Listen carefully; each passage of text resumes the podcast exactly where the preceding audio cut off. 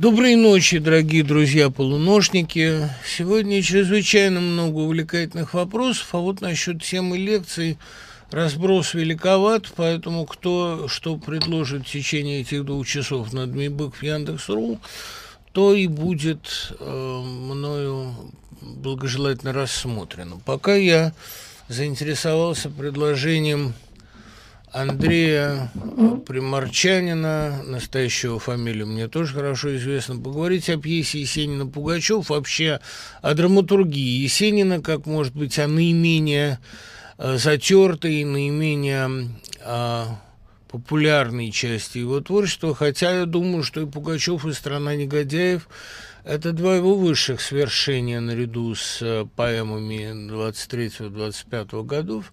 Но это, ну, как, впрочем, конечно, и относительно ранние утопические христианские поэмы, тоже чрезвычайно интересные, можно поговорить и о них. Но это все, как вы понимаете, depends. Что вы будете писать, то, соответственно, мы и рассмотрим.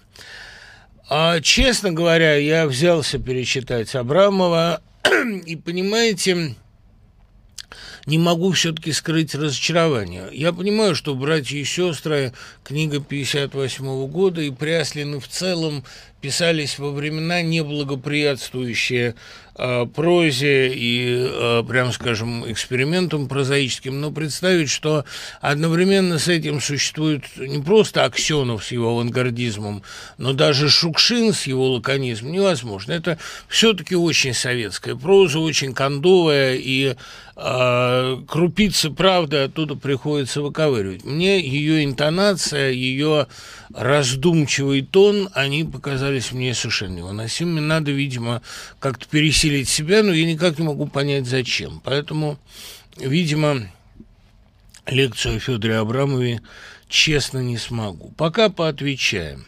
Да, очень много вопросов, значит, появилась ли все-таки в продаже камерная лирика, антология тюремной поэзии, в том числе современной, которую собрала Аня Петренко, но я как-то участвовал в ее составлении, и главное, мне принадлежит, вот совершенно я этим горжусь и не скрываю, мне принадлежит эта идея. Равно как и название. Я очень благодарен э, Наташе Розман, Розман, которая, э, будучи редактором в «Эксмо», эту антологию, невзирая на колоссальное противодействие и огромные проблемы с авторскими правами и наряд, в общем, тяжелых обстоятельств, сумела пробить.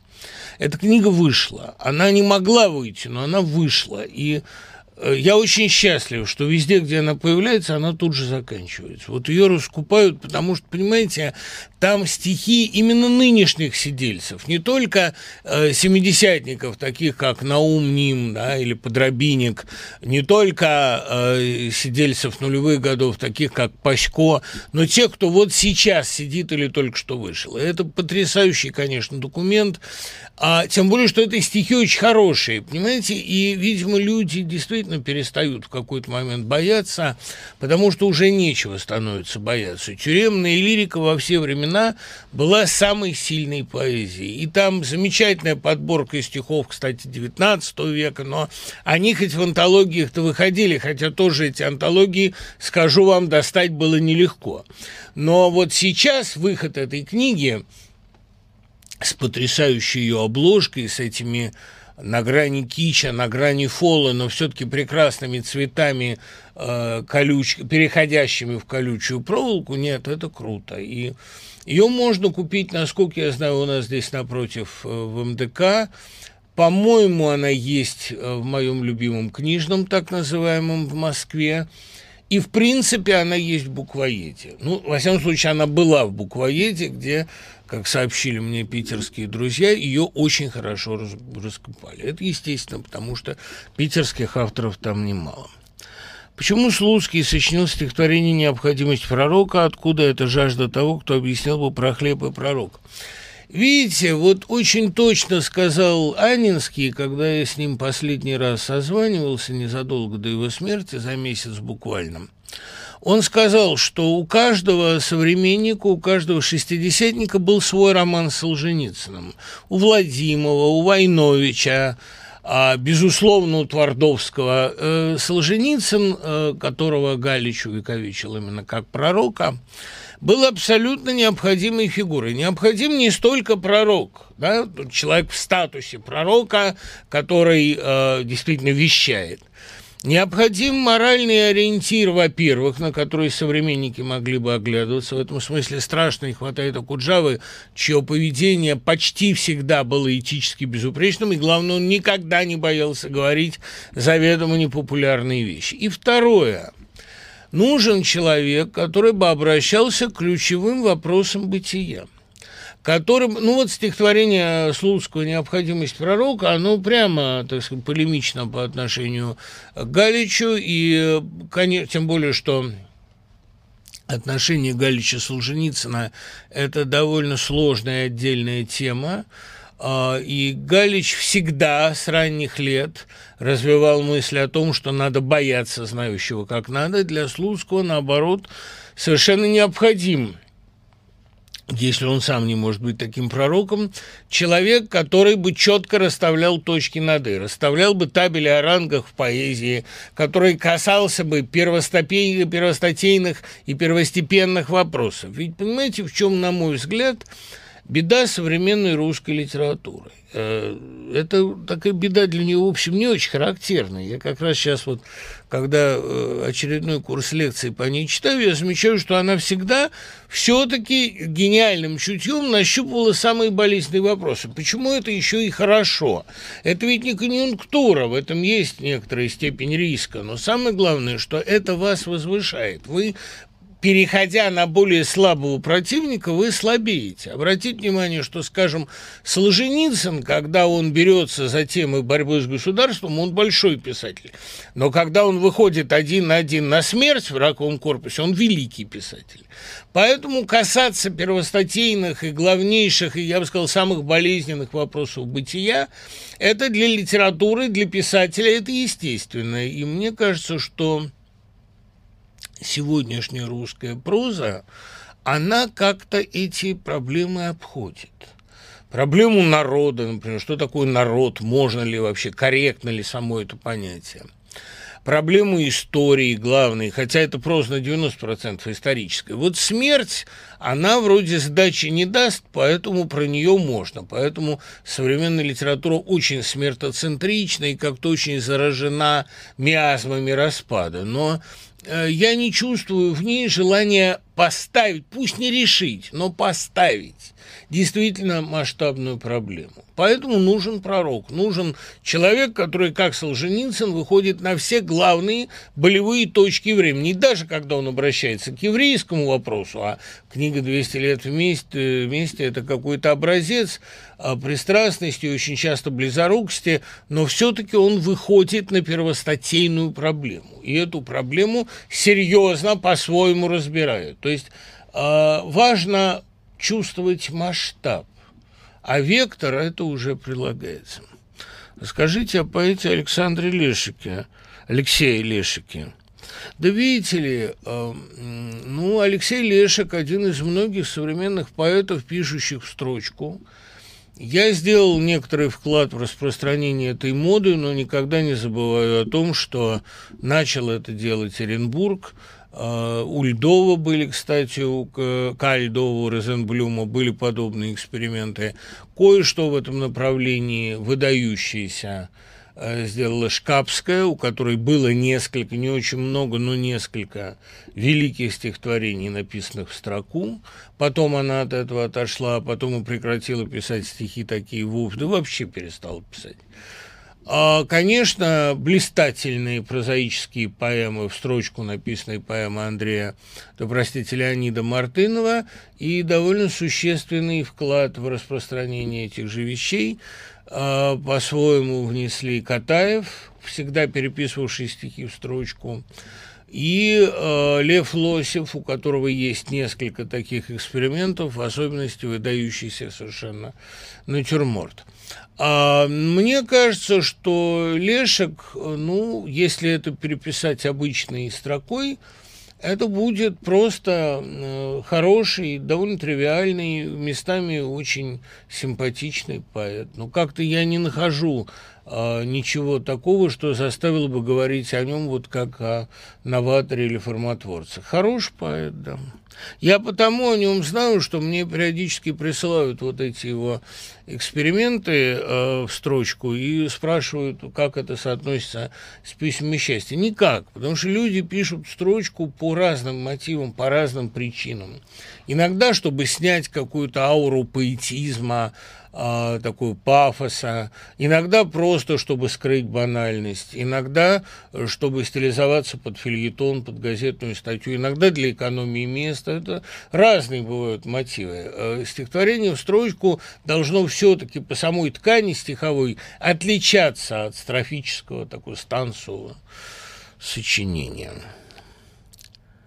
Стал замечать у позднего Нолана отсылки к Стругацким. Например, «Интерстеллар» напоминает «Далекую радугу», «Страну багровых туч», «Довод», «Контрамоция». Ну, понятно, что «Довод» э, Теннет отсылает к формально говоря, к людям, живущим задом наперед, то есть к последней части понедельника. Но мне представляется, что, конечно, вы правы, Нолан не читал Стругацких, не мог его читать и был от этого крайне далек. Э, просто дело в том, что Стругацкие обладали уникальным чутьем даже не на главные проблемы эпохи, а на свежие фантастические идеи, то, из чего может получиться роман или цикл романов. Э, проблемы воспитания, проблема существования во времени и обратного существования, проблема эсхатологическая на последнем берегу. Вот они вцепились в нее и из этого довольно обыкновенного фильма сделали замечательную далекую радугу. Так что здесь все не так просто. А, это не влияние, это просто Нолану тоже присущее чувство сюжета образующей такой пружины. В чем уникальность творческого наследия Олега Осетинского? Царство небесное, Олег Осетинский умер. А, я э, был с ним знаком лет 10 назад. В последние годы мы э, не встречались, переписывались крайне редко. А, я думаю, э, не стоит унижать Олега Осетинского ложью. Он был невыносимый человек, но очень одаренный сценарист один из самых одаренных сценаристов своего времени. Во всяком случае, три его сценария, образующие трилогию о русском характере, а, были очень успешно реализованы. Один «Жены», который мотель переписал и назвал «Звезда пленительного счастья», Второй э, Михаил Ломоносов, из которого Прошкин сделал замечательную картину. И третий «Взлет» Циолковского – э, Савы Кулеша. Ну, просто взлет. Картина о Циолковском, где сыграл Евтушенко. А Осетинский всех знал, со всеми был знаком довольно близко. Он был один из самых известных шестидесятников, но отношения с людьми он портил чрезвычайно легко, и вообще, надо сказать, как-то он не отличался э, большим гуманизмом. Э, эгоцентриком он был странным таким. Э, меня, в общем, э, оттолкнуло от него то, что говорил он мне в глаза одно, а за глаза обо мне писал другое. Меня это очень обидело хотя на обиженных воду возят. Я всякое общение с ним прекратил, хотя когда он попросил найти ему секретаршу, я ее через, именно благодаря вам через программу «Один» немедленно нашел. Люди сразу откликнулись. Он был очень интересным человеком, необычайно интересным. Я не касаюсь сейчас скандальных историй в разное время с ним связанных, это неинтересно. Важно, что он был талантлив, умел увлекательно излагать, замечательно выдумывать, писал очень хорошо. Вообще это был человек феноменальный. И кроме того, его отличительная черта была потрясающая память на стихи. Он хранил в памяти практически все наследие Сергея Чудакова. И многие тексты восстановлены именно благодаря ему. Царство ему небесное. Яркий, удивительный человек. Вот любопытный вопрос. Вы писали об интернационализме как советском проекте, но разве не в СССР наливались соками и зрели гроздья моментального распада страны? Понимаете, да, конечно. Более того, э, когда говорят, что в СССР был и антисемитизм, и межнациональная вражда, конечно, были. И в армии были, и прием на работу сопровождался выяснением пятой графы, и постоянные клички. Э, я был тому свидетелем множество раз, слава богу, не участником. Я просто к тому, что Советский Союз этого не поощрял. Советский Союз, в котором были, разумеется, и сифилис, и триппер, не поднимал их на знамя. Вот то, что я имею в виду. Национализм, в общем, как сейчас показала уже история, как показала и современность, как показывает логика, это довольно стыдная умственная патология, стыдное заболевание. А то, к чему она приводит в конечном развитии, мы видим все. Почему бы не назвать вещи своими именами? Да, это стыдная болезнь. Ее проявления в СССР были. Они не расценивались как нормы и не признавались желательными. Вот и все. Прочитал вашу статью «Тесака убили», а что такое? Ну, это не мое название, ну да, была такая статья. Там вы рассуждаете о естестве человека. Можно ли сказать, что это слепота Сарамага? Не об этом ли безобразном естестве он писал, совершенно его не осуждая? Нет, конечно, слепота не об этом. А слепота, как всякая метафора сюжетообразующая, может быть трактована разнообразно, как и сартровская тошнота. Ведь тошнота – это не отвращение к миру, это чувство отчуждения от него. Да? А тошнота – дурнота. А что касается э, таких сюжетообразующих метафор, как, например, метафора запаха э, в парфюмерии или Зюскин, или как, например, э, метафора слепоты у Сарамага или как метафора белой болезни у Чапика и так далее. Слепота – это внезапная потеря ориентации в мире, внезапная слепота, которой бывают одержимы целые народы. И, собственно, эта слепота еще задолго до Срамага была сюжетной метафорой в Дне Трифидов. День Трифидов рассказывает об этом же самом, понимаете? Ведь это же фашизм, когда люди за такое дешевое масло э, продали себя в рабство трифидам. Но они не понимали, конечно, что трифиды их ослепят, что трифиды будут значит, убийственны. Они об этом как бы не догадывались. Но в итоге получилось так, за дешевку, за дешевое процветание, как за марсианский синий хлеб у Стругацких, люди продали свою идентичность и планета перешла в собственность трифидов, и только немногие остались зрячими. Понимаете, какие-то единицы, а, которые по чистой случайности сохранили зрение. Вот какая метафора, на мой взгляд, лежит в основе слепоты. А что касается естественных человеческих свойств, человеческих заблуждений, ну что человеку, естественно, радоваться смерти врага или э, воровать, когда не заметят. Ну, мне, да, мне кажется, что человеческое естество действительно довольно грязное, и оно исходит из прагматики. Но, к счастью, человек умеет действовать вопреки прагматике.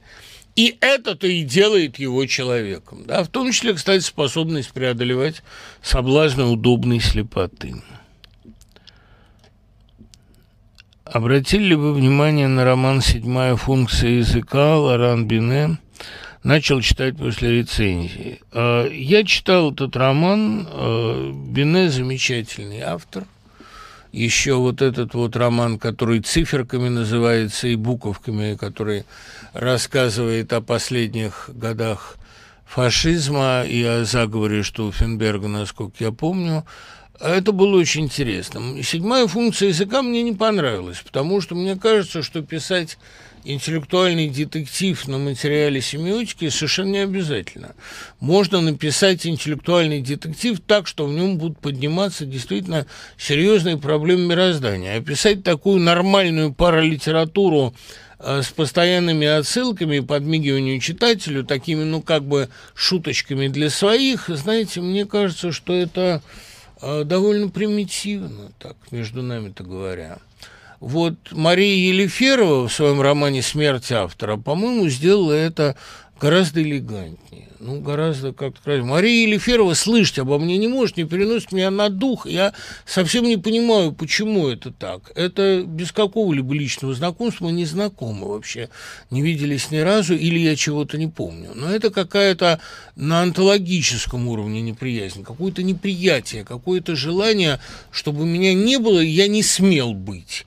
А я вот считаю, Мария Елеферова, что вы очень талантливый автор, когда вы не начинаете раздавать оценки литературные, а когда пишете, например, роман а «Смерть автора» – это очень талантливая книга, прелестная, талантливая книга. Может быть, я когда-то обидел вас невниманием, не знаю. Но вообще я допускаю, что меня можно ненавидеть. Ну, почему бы нет? Всякое явление следует оценивать по степени неприязни к нему, а по степени приязни в этом смысле у вас тоже все хорошо. Но «Смерть автора» я вам рекомендую. Прелестная книга. А Бине, ну, ничего особенного. А возможно ли предположить, что сожжение второго тома «Мертвых душ» при сохранении черновиков своеобразное авторское решение, финал произведения? Нет это трагедия автора, это что-то вроде самоубийства. Поэтому, видите ли, можно всегда сказать, что и самоубийство Маяковского – это его главный художественный текст, к которому он шел 37 лет. Можно так сказать. Это, хотя немножко кощунственно звучит, но если рассматривать мир как текст, жизнь как текст, это вполне справедливо. Просто у меня такое есть ощущение, что э, самоубийство, ну, такое авторское самоубийство Гоголя, уничтожение мертвых душ, это следствие такого онтологического ужаса, такого страшного прозрения. Ведь там что было со вторым томом, я об этом много раз рассказывал. Гоголь умудрился прозреть, провидеть практически всю литературу второй половины XIX столетия, до которой он не дожил. Тинтетников – это Обломов, Костанжогло, он же Бастанжогло – это Левин, а Уленька э, действительно тургеневская девушка, и генерал Бетрищев, такой тургеневский старик-ретроград. Но Хлобуев – это Стива Облонский. Он все главные типажи угадал, и ужас-то весь в том, что он не дожил до осуществления собственной художнической мечты. Он задохнулся, как рыба на песке. Реальность, о которой он говорил, наступила три года спустя. Он просто не дожил, вот задохнулся. Но самое страшное его открытие – это Муразов – я, кстати, думаю, что э, в третьем томе предполагавшаяся, со слов Аксакова, кажется, встреча Чичикова с Плюшкиным, который роздал имущество и пошел по Руси, ведь это отец Сергий, понимаете, там должен был появиться... Э, Плюшкин, который э, живет на заимке у богатого мужика, учит детей и ходит за больными. Вот это было бы замечательно. А, но э, дело в том, что провидение Гоголя, э, оно э, было для него довольно трагично, потому что увидев Муразова, увидев эту страшную фигуру и дав ей эту страшную фамилию, в которой слышится Мурза, Мура, Мразь, Мороз, он думал сделать из него не просто положительного героя, а такого разрешителя всех проблем, отца-учителя, который лучше всех героев знает, что им делать. Но при столкновении Муразова с Чичиковым оказалось, что Чичиков более человечен, более притягателен, и мы от всей души хотим, чтобы Муразов выпустил его из узилища, куда он его вверг. Понимаете, вот этот Чичиков второго тома, в мундире Новоринского пламени с дымом, он э, более человечен, более добр, более симпатичен, чем этот страшный миллионер, держащий в кулаке всю губернию. Ведь это персонаж, который нам сегодня является, это идеолог, э, такой христианин-милитарист, такой адепт этой новой религии государственной, абсолютно антихристовый, конечно. И Муразов получился страшно отталкивающим. Гоголь испугался того, что у него получилось.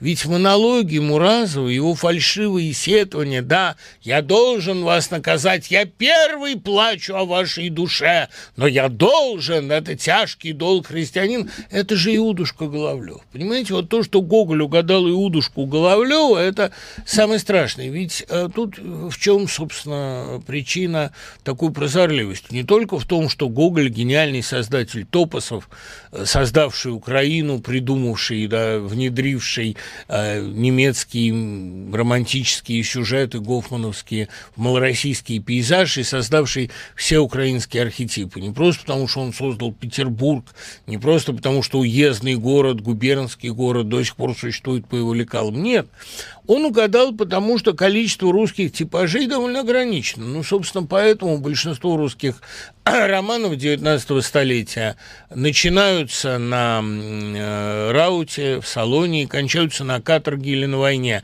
Мало локаций, и поэтому же, собственно, и так, такие типажи, они странствуют из книги в книгу.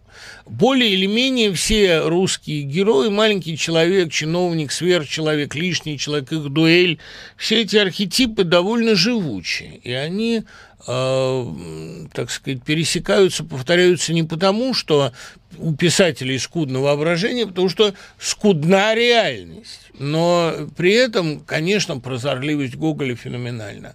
Мертвые души завернули не туда. Возможно, он а, справился бы с этим, и, возможно, он оценил бы, какому страшному тупику, тупику при, приведет Россию Муразовщина. Э, как Достоевский, тоже не дописав второго тома, все понял про государство-церковь и создал Великого Инквизитора, я думаю.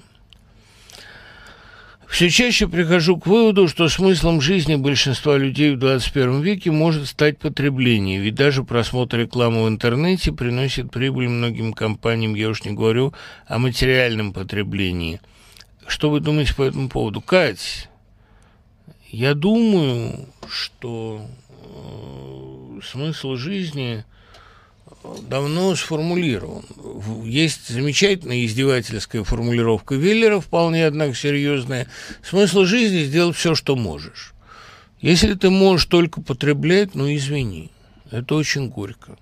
И вам я, конечно, не советую так думать о человечестве. Нет, потребление никогда не станет смыслом жизни, потому что человек не исчерпывается, по-пелевински говоря, вау-фактором, не исчерпывается э, анально, э, значит, оральными импульсами, не исчерпывается, это я все пересказываю Generation P, не исчерпывается желанием демонстративно потреблять или насыщаться. Человек все-таки э, всегда к счастью или к сожалению, будет стремиться к максимуму, к экстремуму. И в этом смысле ну, гораздо печальнее другое, что человек может объявить смыслом своей жизни борьбу за территории, национальное самоутверждение. Мы это сейчас видим.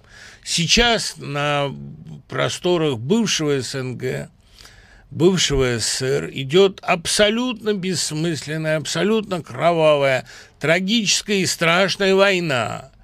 И говорить в этих условиях о потреблении, да, потребление было бы великим благом по сравнению со взаимным истреблением, но взаимное истребление тоже неплохие имеет шансы. Помните, одни кричат, что с миром пламя покончит, а другой, что лед. Меня спросить между нами, я полностью стою за пламя, но если этот мир невзгод быть должен дважды уничтожен, то я считаю, что и лед возможен и вполне сойдет. Это Роберт Фрост. Ваша первая книга, которую продали в магазине 19 октября, это была «Декларация независимости» или «Оправдание». Это было послание к юноше. Декларация независимости, она э, распродавалась не в магазинах. Мы с Филатовым пошли на такой отважный эксперимент с Димой, сделали книжку «Перевертыш», половина его, половина моя, и э, на совместных чтениях и в кабаре ее продавали. Э, и продали. Там довольно много, кстати, неожиданно ее, ну, не, немного, а что-то 500 экземпляров из трехтысячного тиража обнаружились на каком-то складе, где они, бог знает сколько, лежали, и мы ее стали продавать сейчас. И тоже продали довольно неплохо. Так что самая первая книга 92 -го года, тогда вот РПЦ «Палитра» нам ее напечатала, она издавалась очень как-то неплохо и продавалась неплохо. А «Посланник юноши» – это был уже мой авторский эксперимент, э, издание «Рой», э, Галина Рой э, это взяла и издала, спасибо ей большое. Я принес марку, и он немедленно взял. Не задумывались ли вы о печальной рифме болезни почек у Брасенца и Фрейдкина?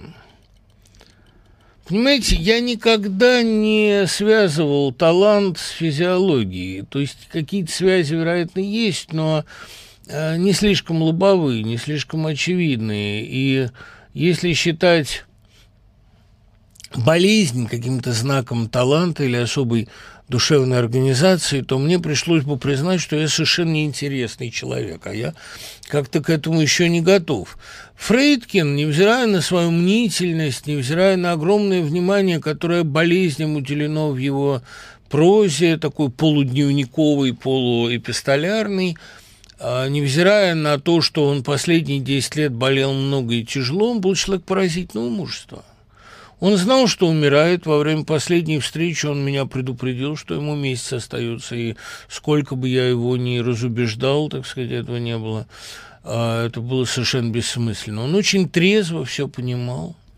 И никаких э, надежд на загробное существование у него не было. Но это вот человек выбрал себе такой трезвый, печальный, именно печальный, не жестокий, а бесконечно грустный взгляд на вещи. Но он из своих болезней делал всегда повод для шуток, иногда сюжет, а в остальном а он был э, идеального мужества человек, он и позволял себе расслабляться. Как и Брассенс, кстати говоря, он колоссально много сделал именно в последние годы. Лучшую свою прозу он просто написал в последний год жизни. Он продолжал выпускать альбомы. И хотя в последнем альбоме «Блюз для дочурки» все дышит предчувствием гибели, но какой невероятный э, смысл и какое невероятное стоическое жизнеприятие за этим стоит. Но я больше люблю колыбельную. А, скверно жить на этом свете, вечной тьме взгляни в глаза, и душа из этой тесной клети прянет в небо, как стрекоза. Ну, это скрытая цитата, кстати, из этой тесной клети, из кого-то из англичан. Он э, гениальный был, на мой взгляд, стоик, э, и, понимаете, как вот глядя на Бросанца, мы не помним о его ранней смерти, сколько там он, 60 лет прожил, так и глядя на Марка, мы просто восхищаемся тем, какое количество всего он сделал вопреки. Это замечательная способность не придавать значения телесной немощи, нас, насмехаться над ней. В Кормильцеве тоже это было. Что касается Веры Матвеевой, о которой вы тоже спрашиваете, понимаете, вот ее трагическая судьба и ранняя смерть, и удивительная вспышка талантов в последний год, это, э, я думаю, здесь большую роль играет биографический фактор.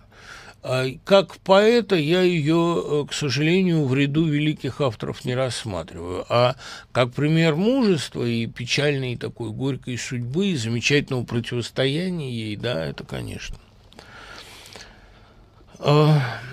Как вы думаете, нет ли связи между названиями книг «Арфа» и «Бокс» Виктора Голявкина и «Машинка» и «Велик» Натан Дубовицкого? Я уверен, что автор книги «Машинка» и «Велик», кто бы он ни был, не читал «Арфу» и «Бокс», иначе бы он а, многому научился у Голявкина, как все прочитавшие ее. Ну, понимаете, не между романами «Отцы и дети», «Война и мир», «Чук и Гек», «Машинка и велик», я, к сожалению, кроме «и» никакой связи не прослеживаю. Ваше отношение к представителям контркультуры Чака Паланька, Ирвину Элша, Уильяму Бероузу, есть ли что-то похожее в русской литературе? Да полно. это даже не совсем контркультура, а это такое маргинальное, демонстративно-франдерское, вызывающее, одинокое существование в русской литературе. И таких людей очень много, начиная с Венедикта Ерофеева и кончая Павлом Улитиным. А другое дело, что, э, скажем, Паланик, Уэлш и Бероус много экспериментировали с веществами, а русская литература была скорее алкогольной, чем наркотической. К веществам она всегда относилась с некоторой долей презрения, как к отмычке, с которой входят туда, куда надо добывать путь ключом, долгими поисками ключа. Поэтому э, таких полных аналогов битничества или, э, значит, э, паланиковского такого антимейнстримного, маргинального существования, что не мешает ему быть очень коммерческим автором. Полных аналогов нет. Но кто мог бы быть, понимаете, нашим аналогом Паланика, вот мне трудно так сказать сходу. Потому что Паланик, помимо своей э, замечательной бурной жизни, он еще все-таки очень крепкий профессионал и замечательный рассказчик. А вот э, удушье, какой роман, да, и колыбельная. А, ну, мне кажется, что э, трудно, хотя я уж не говорю про бойцовский клуб, но вот какой современный русский роман мог бы экранизировать Финчер? Давайте подумаем. Финчеру было бы интересно экранизировать хоть одну современную русскую книгу. Думаю, что неинтересно. И это очень печальный факт. А, о чем стихотворение Заболоцкого «Некрасивая девочка»? Ну, Андрей, а тут, по-моему, никаких не может быть а, поле толкований. Вот о чем старая актриса, стихотворение всегда у меня вызывающие слезы, это э, тут есть о чем поговорить, есть о чем поспорить, можно обсудить возможные прототипы, а некрасивая девочка все очень понятно. А сосуд, она, в котором пустота или огонь, мерцающий в сосуде. То есть, действительно ли мы называем красотой нравственное совершенство или э, такая холодная, равнодушная красота нравственно сама по себе. Тут тоже, в принципе, есть о чем поспорить, потому что, скажем, Алина Телепнева в жизни Клима Самгина или Марина Зотова выступают носительницами нравственной истины, хотя они просто очень красивы. Ну, Зотова еще она и искательница истины, сектантка, сектантская Богородица, такая условно хлыстовская, а Телепнева просто красавица, певица из кафе Шантана, да, э, девочка, которая решила после романа с Турабоевым принести себя вот так на алтарь, э, даже не знаю чего на алтарь улицы, сделать из себя идеальную, абсолютную кокотку. Конечно, здесь э, не без влияния Нана, потому что описание выступления Телепневой у ОМОНа, оно такое а, очень похожее, просто в деталях на описание триумфа Нана в роли Венеры, э, и у Горького хуже – но, конечно, сама по себе Телепнева, как такая вот модель абсолютно э, всеобъясняющей, всеотвечающей, универсальной красоты, снимающей все вопросы. Это довольно интересная идея. И она очень горьковская. Горький же считал какое-то время, что мужское божество не справилось, нужно женское. А не обязательно же, чтобы мать выступала таким божеством. И может выступать и такая абсолютная женщина, как Телепнев. Помните, про нее говорят? Как рано начинается женщина. В 12 лет уже она, как Ремидиус прекрасная, входила и вносила ощущение абсолютной истины, конечной истины. При этом она была э, пошлая, глупая, следила, там нет ли прыщика на ее идеальном лице. Но, конечно, Заболоцкий думал, что красота может быть только моральной, что красота только вот в служении или э, в симпатии, в эмпатии, в сострадании. Вот, вот так он это понимал. Может быть, это потому, что сам он всю жизнь страдал от упреков в том, что у него принципиально не поэтическая внешность, и что вот про него говорили там итальянцы, что он похож на провинциального бухгалтера, а он в ответ говорил, про Эпелина, кажется. Сам-то он похож на парикмахера. В общем, э, это давняя позиция Заболоцкого, что красота должна быть скрыта, нужен труд по ее извлечению и так далее. Вы говорили о роковом значении кровавого воскресенья в судьбе России в настроениях интеллигенции. А повлияло ли на интеллигенцию декабрьское восстание в Москве в пятом году? Оно не просто повлияло, оно, собственно, было роковым этапом. Закончилась русская революция на нем – а уже и февраль в строгом смысле не был революцией, не был движением масс, он был верхушечным переворотом, отречением, которое приняли два монархиста, или, по крайней мере, уж Шульгин-то точно монархист. А, это при всем уважении, при всей любви к революции э, февраля-марта, это сделали Шульгин, Львов, некоторая часть петроградской интеллигенции, Савенков отчасти, Салон Гюпиуса, Мережковского, но такого народного подъема, какой знала Россия в пятом году, уже не было, конечно. И это намекает на то, что и, скажем, уход Лукашенко тоже будет обставлен скорее кулуарно, а народный подъем, подъем, который мог привести к серьезному толчку, был подавлен, раздавлен, не был услышан. Поэтому э, урок декабрьского восстания, жесточайшим образом разгромленного, он заключается в том, что а, движение масс а, никогда практически в 20 веке, за очень редкими исключениями, не приводит к успеху. Революции делаются либо падением власти, и тогда это не революция, а просто кризис власти – либо они делаются путем кулуарных каких-то темных передвижений, перемещений, переворотов и так далее. А Октябрьский переворот, безусловно, был революцией по сути, но осуществил его горстка. Широкие народные движения, особенно лишенные э, общепризнанного лидера, они, к сожалению, заканчиваются разгромом. Для Горького персонально здесь урок заключался в том, что если ты слишком глубоко в это входишь, и у тебя на квартире хранятся винтовки, как было в его случае, разочарование, кризис может оказаться очень тяжелым. И горьковская судьба, она, ну, она довольно запутана, довольно петлиста и петляста, резкий упадок сил и упадок веры э, в шестом-восьмом годах, потому что и мать это роман глубокого кризиса, роман трагический. Городок Акуров полный тоской по России и полной верой в то, что, видимо, Россия другой не может быть. Вот, совершенно кризисная и скучная жизнь Матвея Кожемякина, скучная, как сама жизнь Матвея Кожемякина. Крайне скептическая автобиографическая трилогия. Ну, я не говорю сейчас о богоискательской исповеди, это был такой нехарактерный для него шаг в сторону, да и повесть так себе.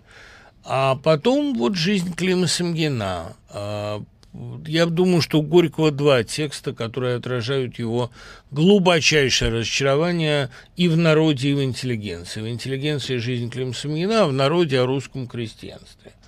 А, он вообще проект «Человек» считал чем дальше, тем больше неудачным, нуждающимся в коренной переработке. В каком смысле он вернулся к своим богоискательским взглядам? Бога еще нет, но он будет. Его должны создать люди. Это интересная концепция. Во всяком случае, она дает тоже вот очень интересные стимулы для рассуждения. Ваша точка зрения на католическую церковь в целом. Знаете, на такие масштабные темы я не могу высказываться.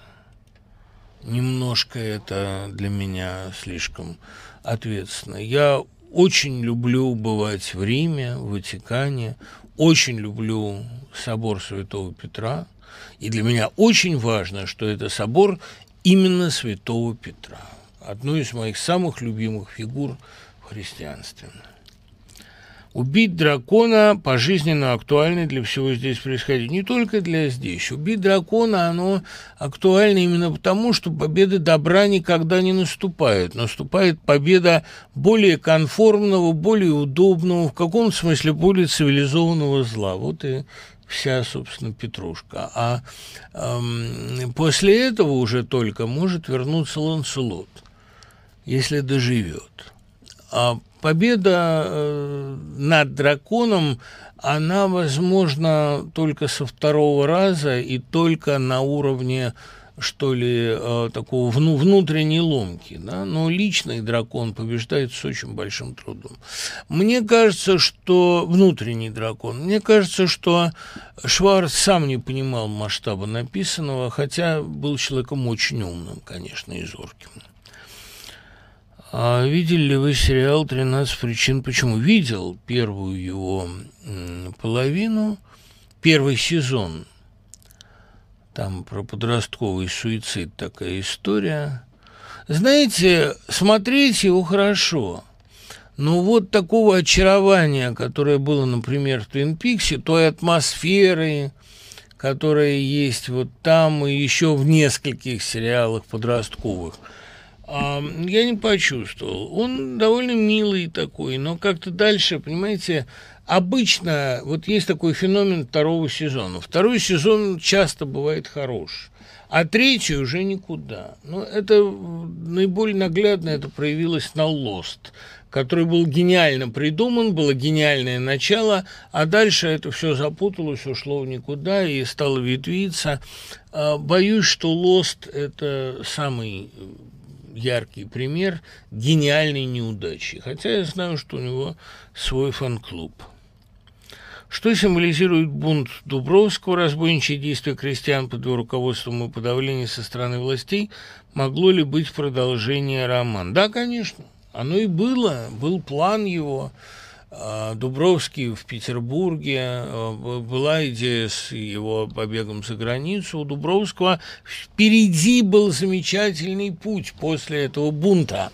Но в том-то и проблема, что русская действительность тогда не давала еще материала для такого романа. Вот что происходит с русским героем после бунта? Это тоже очень интересный сюжет. Ведь если бы не революция, одна из главных тем русской литературы была бы а такая тема веховская, вы знаете мое отношение к вехам, резко негативное, оно как у Мережковского, как и у Ленина, впрочем, но а, веховство как тема, оно интересно, потому что существует русский интеллигент, разочаровавшийся в терроре, пошедший либо путем Тихомирова крайнему консерватизму, либо путем Ювачева, отца Хармса, к толстовству и крайней религиозности, ну, я думаю, к безумию.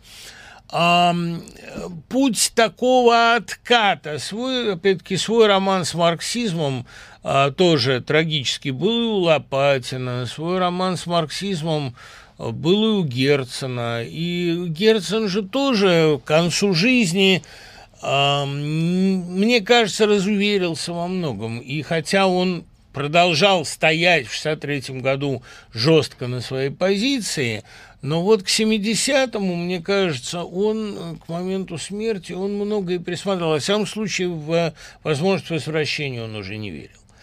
Вот что было бы с Дубровским после того, как он оказался неожиданно во главе разбойничьей шайки и чуть ли не во главе крестьянского восстания? У него были бы разные варианты. Новая любовь, а, религиозный путь, а для Пушкина он тоже, кстати, судя по циклу 1936 года, был весьма актуален. А, безусловно, путь побега за границу и рудинской гибели на французских баррикадах. Мне кажется, что вот это интересная тема. Мы все пытаемся написать второй том «Мертвых душ», а интересно было бы написать второй том Дубровского. Кстати, вот кто возьмется за это – на, за хороший роман из русских 30-х годов. Ведь, понимаете, 1830-е годы, они в прозе-то не отрефлексированы толком. Прозы не было. Проза началась в 40-е годы, в 50-е, отчасти Павлов, отчасти физиологическая проза и э, Достоевский, и Некрасовский петербургский сборник и «Трущобы». А по большому счету, конечно, 30-е годы, они не отрефлексированы. У нас есть только э, гоголевские и петербургские повести, Ну и, собственно, раз и обчелся. Ну не Марлинский же, понимаете? А вот что происходило в 30-е годы с людьми, которые, как Дубровский, разочаровались в возможности переустройства. Каков был путь самого Пушкина? Ведь ни один его прозаический замысел этих времен не доведен до конца, кроме исторического романа о Пугачеве. Вот роман о русских 30-х мог бы быть невероятно интересен. У нас есть один роман о конце 20-х, и это смерть Вазир Мухтара. Но, во-первых, это автоэпитафия, это роман слишком о себе, а во-вторых, а, Тынянов же все-таки очень пристрастен, очень субъективен. Продолжение Дубровского славной идеи. Возьмите кто-нибудь.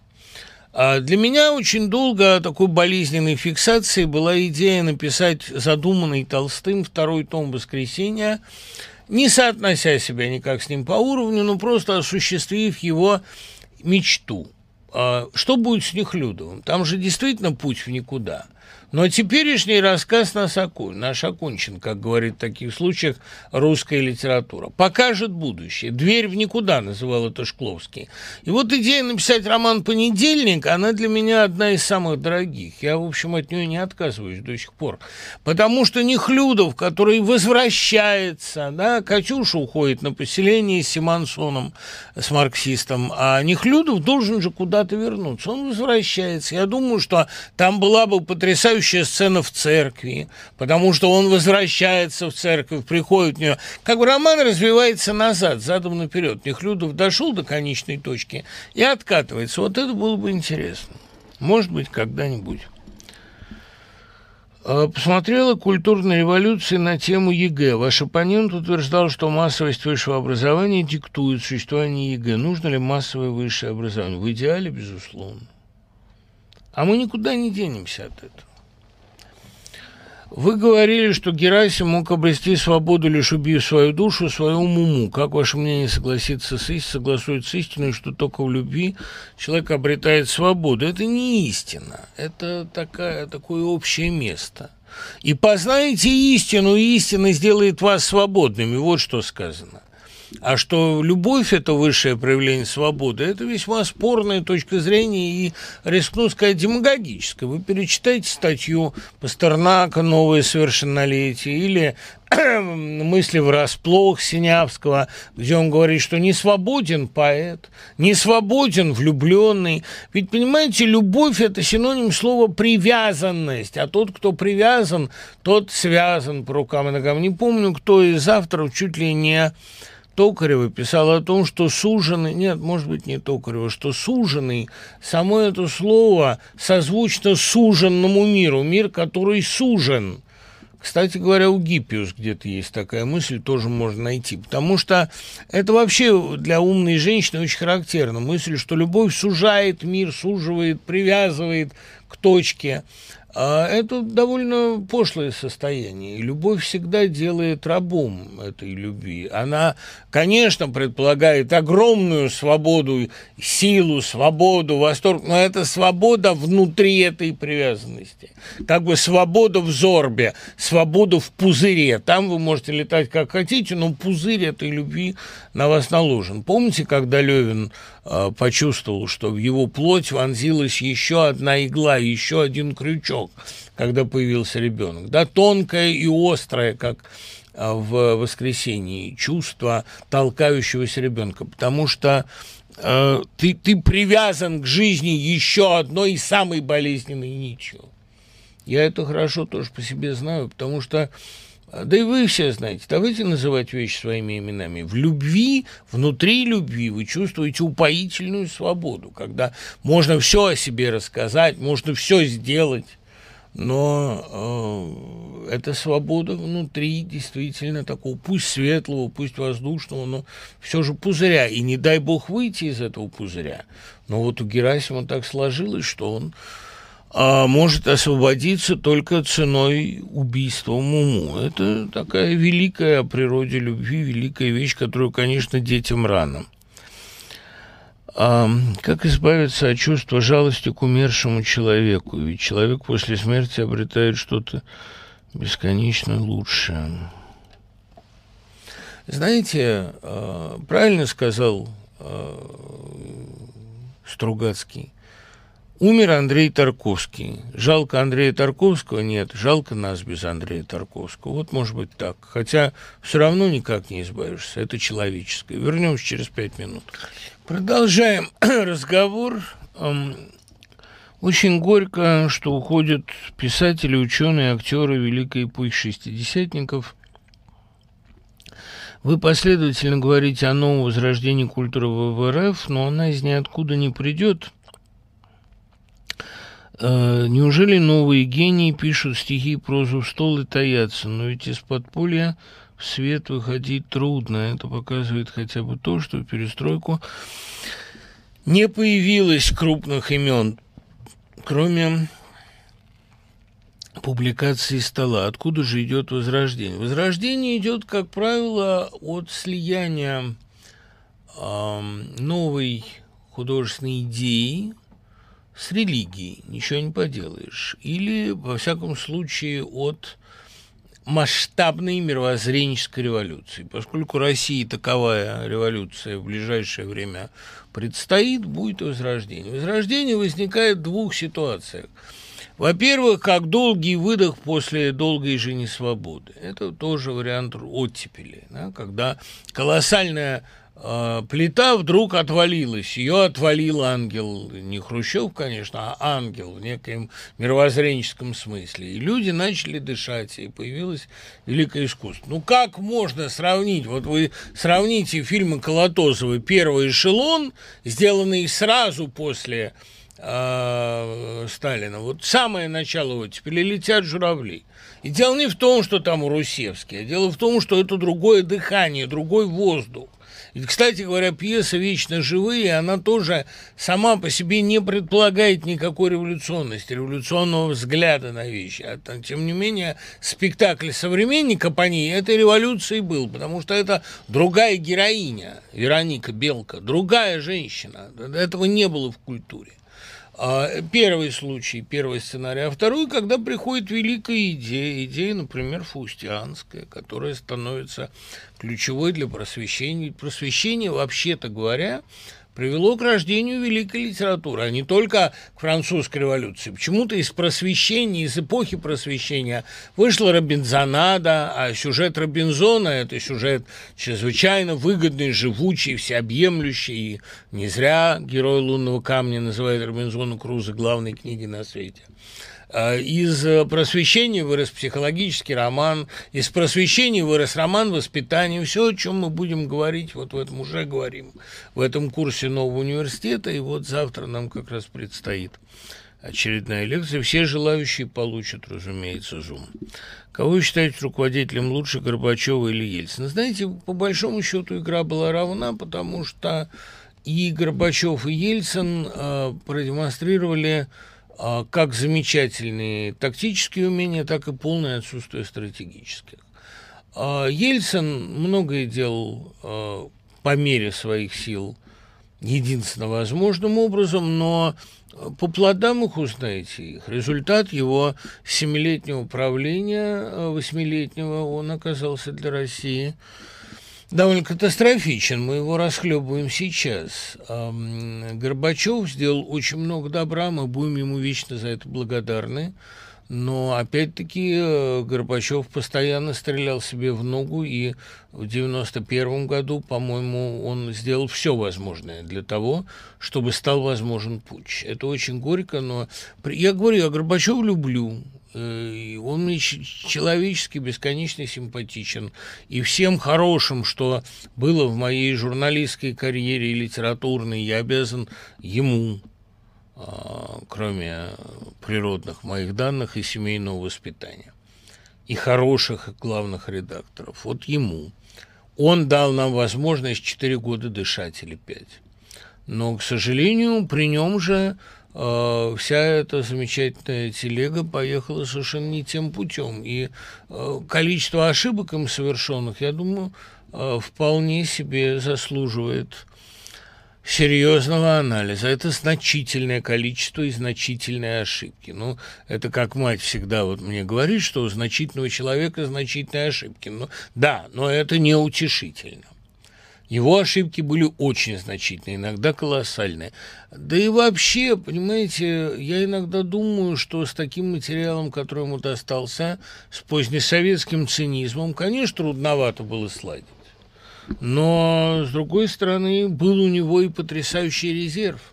Последний резерв доверия, последний резерв интеллигенции, которая маргинализовалась при Ельцине абсолютно.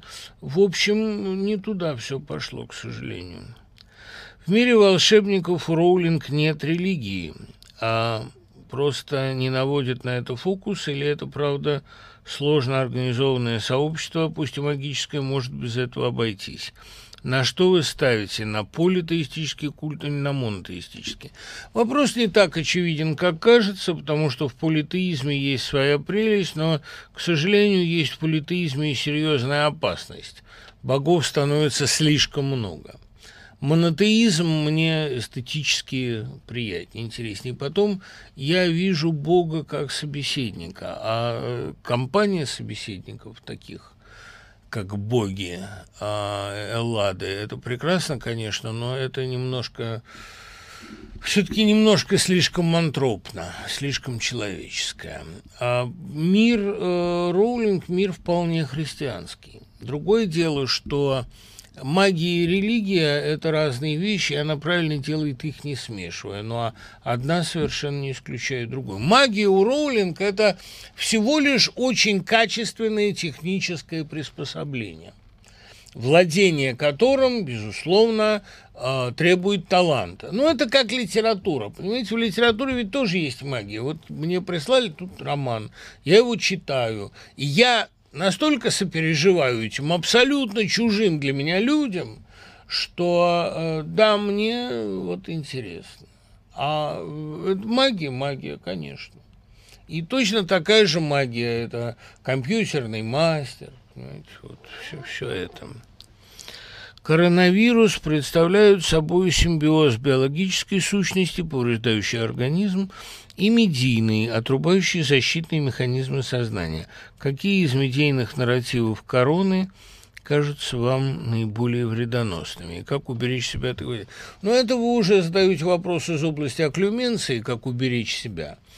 Телевизор выкинуть – это первое – ну, а самое опасное, вы понимаете, говорят, этот вирус, он вызывает огромную депрессию, страшный страх, какое-то ощущение безнадежности. В этом смысле Россия была поражена этим вирусом, мне кажется, задолго до Китая, вот такой апатией, страхом. Я же говорил, что мне кажется, что все очень похоже на излучатели. А способов победить это я, в общем, не знаю, кроме двух. Либо вы находите себе творческое занятие некое, и после долгого сопротивления материала у вас начинает получаться. У меня всегда, когда наваливается тоска, я начинаю все-таки что-то выдумывать, и тогда оно как-то меня вытаскивает. Неважно, хорошо это получается или плохо когда вы плывете, неважно э, со стороны это как выглядит, как баттерфляй или как плавание по собачьи. Важно, что вы держитесь на воде. Понимаете? Вот. А второй способ, ну, это поставить себе задачу и решить ее, себе локальную задачу. Не народу России поставить ее, не Путину, а, и тем более там не оппозиции, а себе поставить задачу и решить. Все получится. Ну, во всяком случае, вы поймете, что это будет хорошо. Вы, насколько я понял, не поддерживаете семейное образование, активно выступаете именно за школу. Да не то, чтобы я э, против семейного образования, но я просто совершенно точно знаю, что я всегда относительно э, школьника э, своего родного, относительно Андрюхи, относительно Женьки, я всегда пристрастен. Я многому научил, наверное, Женю в свое время, и Андрюшу, во всяком случае, они так говорят – но им нужно было школьное образование. Я, э, как учитель, может быть, я и неплохой учитель, но как репетитор для своих детей я пристрастен, я иногда слишком жесток, я а, вообще недостаточно не, не терпелив. Нет, ну, семейное образование, оно сразу с огромной поправкой. Я как-то спросил э, Константина Аркадьевича Райкина, как относился отец к его актерам. Папа так меня любил, что ему все нравилось. Ну как вы можете на правах какой-то объективности, как я буду объективно оценивать игру своего сына в театре? Ну, в нескольких постановках он занят. Я смотрю иногда на Андрюшу и просто рот открыв от наслаждения, что вот мой ребенок выжил, ура! Я абсолютно пристрастный отец. Я, понимаете, кстати, я могу совершенно вам искренне сказать, что в качестве родителя я не исполнил ни одного из тех обещаний, которые э, в изобилии давал себе в юности. Мой ребенок будет приходить домой в любое время, я никогда не буду ограничивать его свободу. Хрен-то. Мой ребенок сможет водить домой любых баб или мужиков, я буду это только приветствовать. Нет, никогда. А мой ребенок никогда не будет получать высшего образования, а будет работать и адаптироваться в новом мире, тоже не получилось. Но, понимаете, сколько бы вы ни давали, так сказать, клятв, есть физиологические особенности родительства. Ну или есть такие прекрасные родители, которые от этого не зависят. Какое домашнее образование, если каждую мысль, каждый умный ответ э, своего ребенка я расцениваю как величайшую нравственную победу, его и свою. Э, я очень верю в школу-интернат, я очень верю в школу типа Летова, но в школу типа этого Колмогорова, Колмогоровский ФМШ или Новосибирский, но э, при домашнем обучении я буду всегда на стороне ребенка своего и буду ему все время завышать оценки. В разговоре с Курпатовым вы упомянули о появлении писательских сюжетов их собственной жизни, например, Кинг, избившего машины. Часто ли такие пересечения случаются у писателей? Например, у Майренко было что-то похожее. Ну, э, как это объяснить? Это очень просто. Это такая профетическая, пророческая, или даже, если хотите, перформативная особенность э, мощного текста. Вот я написал, и так стало. Чем объяснить вот эту совершенно мистическую историю, когда Толстой написал в 91 году, в 90-м, э, историю о том, как жена главного героя влюбилась в музыканта, и он ее убил из ревности, а в 97 году такая же история, слава богу, без убийства, э, развязывается в его семье. У Басинского, кстати, мне кажется, она очень объективно и увлекательно описана. Яснополянский кризис, Софья Андреевна влюбляется в Танеева. Причем я даже думаю, что она влюбляется не в Танеева, она влюбляется в музыку, она влюбляется в идею, да и вообще надо чем-то заполнить страшную пустоту жизни. А Толстой мечется от ревности так, что думает впервые серьезно об уходе из дома. Не кошмарная история. Все сбылось, что было написано. Ну, понимаете, тоже ты можешь теоретически понимать, что ревность – это бред, но не зависеть от нее ты не можешь.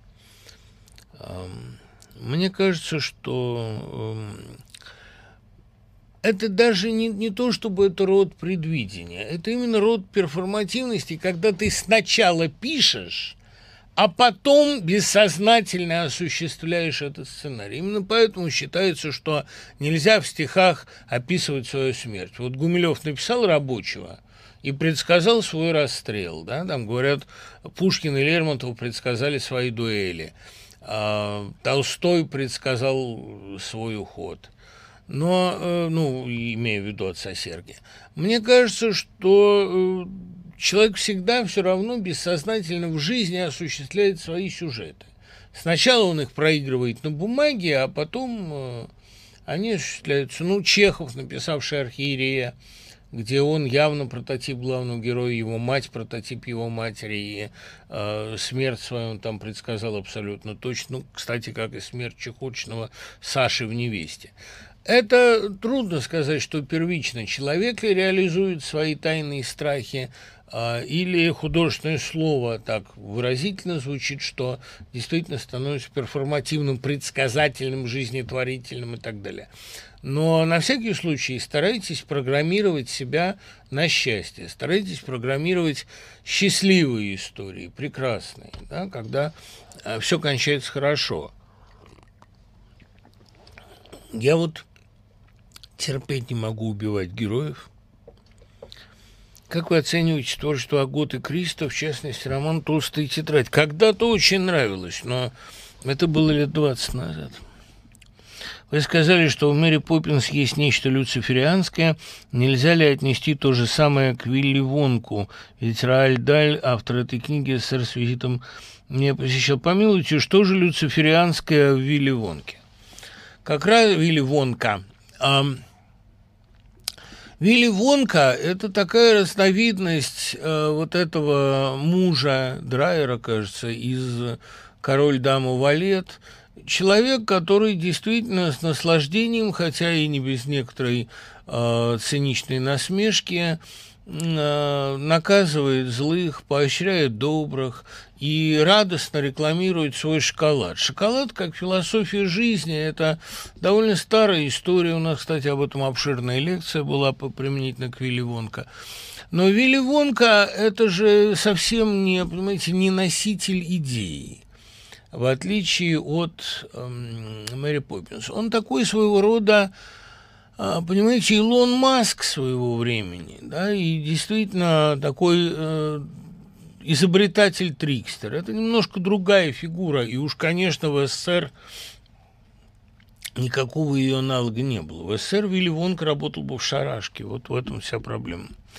Не планируете ли вы пригласить вашу ЖЗЛ Сергея Калугина? Новый альбом только что вышел. Новый альбом гениальный, говорю сразу. Мне ссылку прислали, спасибо. Я очень Калугина люблю. Много раз я говорил о том, что особенно я его люблю за то, что однажды Калугин выступал в э, клубе Житинского книги и кофе, а я приехал в Питер водить детей по Петербургу Достоевского – и, э, насколько я помню, Наталья Герман вела экскурсию. И мы приехали вечером э, на концерт Калугина в книге и кофе. Дети были в основном фанаты оргии праведников. И когда мы с Калугиным поздоровались за руку и обратились друг к другу на «ты», мой авторитет в глазах детей взвился на невероятную высоту. Сережа, спасибо тебе огромное. И за этот альбом тоже. Я бы, моя бы воля, я бы с наслаждением пригласил Калугина. Я очень люблю орги. Да, я еще помню, я попросил его спеть «Виноград». И он спел. Я обожаю эту песню. Нет, Калугин вообще блистательный поэт. Господи, за одну песню «Теперь ты в армии» на. Я думаю, мы все должны ему быть пожизненно благодарны. Нет, гениальный человек. Как вы думаете, почему в России совсем не показывают японский сериал? Послушайте, вопрос, что показывают и не показывают в России, утратил всякую актуальность с появлением э, интернета. Какая разница, что показывают? Наоборот, нонконформизм толкает людей смотреть то, чего никто не видел, выискивать редкое и устраивать какие-то семинары на эти темы. Так что какая разница, что выходит в прокат, что не выходит? Слышали вы про школу будущего Михаила Казинника, как относитесь к его идеям? Я хорошо отношусь к самому Казиннику. К идеям э, сложнее, но это не важно. Важно, что э, Казиник замечательный создатель авторской методики. Такая методика, кстати говоря, вполне может и пережить своего создателя, дай бог ему долгих лет и счастливой жизни. Она вполне возможна в исполнении любого действительно увлеченного человека на трибуне Совет Федерации играть на скрипке, это надо быть, как говорили Дунский и Фрид, довольно нотным парнем. Простите за каламбур. Нет, Казинник великолепен, э, вне зависимости от его теоретических идей, такой педагог способен детей э, увлечь чем угодно. Это в основном хорошим. Как вы оцениваете в контексте творчества Пушкина и прозы того времени повести Ивана Петровича Белкина? Это такой стилистический эксперимент, в общем, проба пера, разминка перед масштабным романом, а, но, ну, перед русским пиламом, как он предполагал. Повести Белкина а, несут в себе удивительный смысл, сходный с маленькими трагедиями. Они взламывают традиционную фабулу, делают ее более амбивалентной. Ну и кроме того, это зародыши главных жанров русской литературы. Русский иронический триллер, гробовщик, а русское квипрокво, а, вот такое которая в метели, которая в барышне-крестьянке одновременно. Дело в том, что, понимаете, ставя себе формальные задачи, автор чаще всего выбалтывается о личном, потому что о содержании он не думает, оно реализуется как бы на автопилоте. И мне кажется, что самое личное высказывание Пушкина – это выстрел – его воспоминания об отравлявшей его месте, о мечте отомстить Федору Толстому. Шесть лет он прожил с этой мечтой, шесть лет ходил с этой палкой, чтобы рука не дрогнула, когда придется стрелять. «Выстрел», мне кажется, самое исповедальное произведение Пушкина. Более исповедальное, чем «Каменный гость», чем «Скупой рыцарь», чем «Моцарт и Сальери» даже. Думаю, самое заветное его высказывание. Почему творческий диалог Маяковского с Богом трагичен? Андрей, ответ на этот вопрос содержится в названии поэмы «Тринадцатый апостол». Это нелюбимый апостол, несчастливый. Он любит Бога больше всех, а ему нет места, поэтому он отверженный. Дмитрий Львович Гоголь не придумал Украину, он ее описал. Нет, не описал. Если бы он ее только описал, он бы не поднялся выше большинства малороссийских авторов того времени.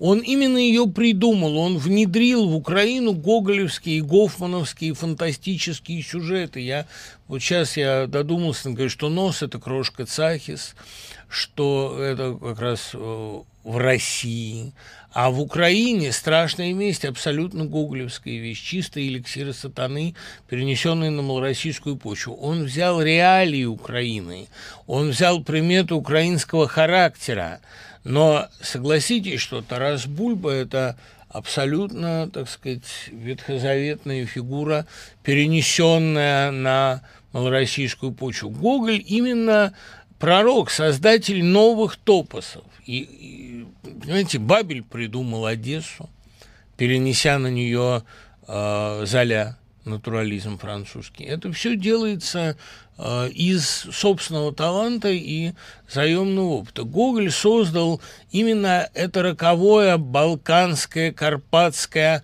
очарование. А два человека придумали Восточную Европу. Мариме в Гузле и Гоголь в «Вечерах на хуторе».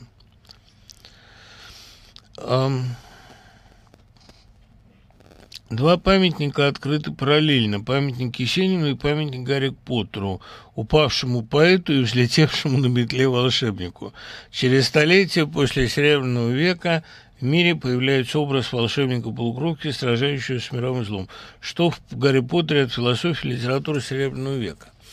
Ничего абсолютно, потому что декаданс возник э, на, именно на иссякании э, диккенсовского заряда, который целиком вдохновляет Роулинг. А, понимаете, вот из Диккенса вышли шесть великих британских авторов, его современников младших – и э, через столетие Роулинг. Шесть – это, ну, вы знаете, шоу Уайльд, Честертон, Киплинг, Стивенсон, Глусорси. Все они носители, продолж... моему можно добавить, все они носители и продолжатели каких-то диккенсовских черт. А декаданс в Англии вообще не очень характерная вещь. Даже Уайльд, в общем, не совсем декадент. Это не совсем декаданс, потому что Уайльд, как правильно говорил о нем Набоков, очень традиционный моралист. Декаданс ведь возникает на самом деле там, вот странная такая мысль, да, где э, консервативное наследие очень сильно, и где оно эм, как бы, как бы это сказать, где оно консервирует страну, где возникает желание эту ледяную корку как-то нарушить. Это в Скандинавии, а, во Франции в меньшей степени, но тоже где сильна традиция и ощущение краха этой традиции, где переживается масштабная национальная трагедия типа 1871 года, где есть чувство иссякания, вот именно, понимаете, где есть чувство мощной гибнущей культуры. А сказать, что в Англии эта культура погибала, да, в общем, нельзя, понимаете. Конечно, королева Виктория слишком долго просидела на троне и, конечно, немножко начала подгнивать и разрушаться империя, но дух имперский оставался абсолютно э, незыблем. И носителем, вот обратите внимание, носителями духа старой доброй Англии являются в равной степени и Дамблдор, и, ну, и Роулинг в целом, и Киплинг, и Честертон, и Шоу. При том, что Шоу ирландец, ему положено это ненавидеть. Но когда он говорит, что он, э, он у нас варвар и полагает, что законы его острова суть законы, что обычаи его острова суть законы природы, он сам стоит, тем не менее, во многом на позициях старой доброй Англии а британского здравомыслия, британского понимания долга. Сколько бы они своими парадоксами не изъязвляли эту сущность, они в душе оставались добрыми англичанами. Но это как у Моема, понимаете, когда последнее слово этой старухи в Эшендене «Англия», и все, что она может сказать, она вкладывает в это слово. Англия – это для них абсолютная святыня, поэтому декадансу там взяться, в общем, неоткуда, и Поэтому там нету и падающего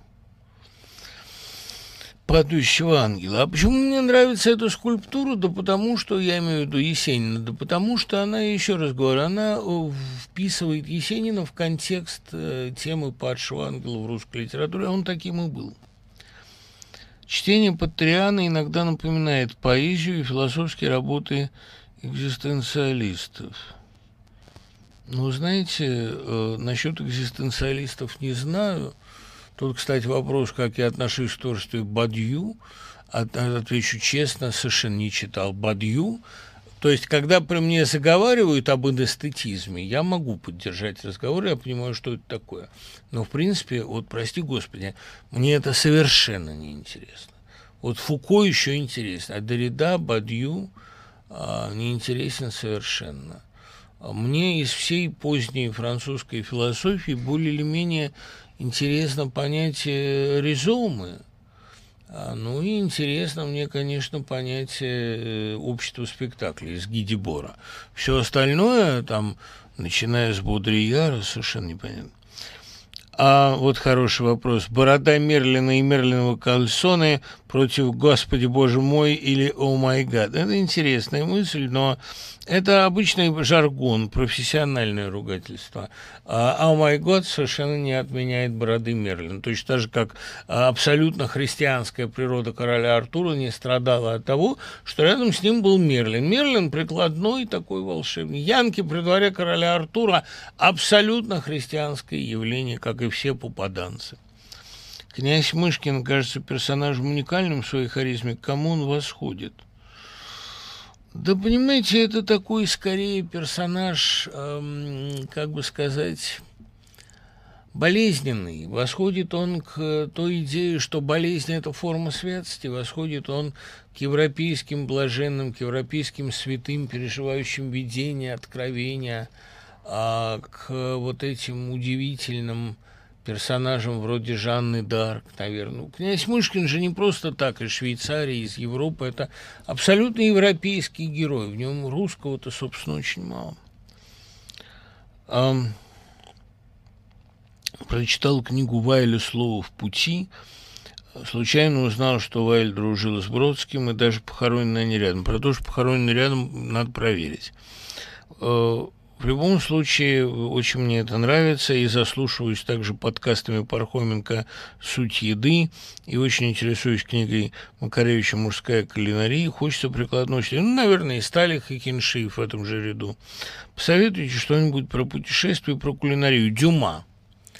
А, Дюма, его очерки о России, где, кстати говоря, очень много тонких кулинарных замечаний, особенно о том, что осетрина – это рыба такая же пресная и жирная, как купчиха, а вот треска – это э, молодая, энергичная, настоящая Россия. Он предсказал экспансию трески и оказался абсолютно прав. Смотрели ли вы Барри Левинсона «Хвост виляет собак»? Конечно, смотрел. Что о нем думаете? Прелестная сатирическая картина.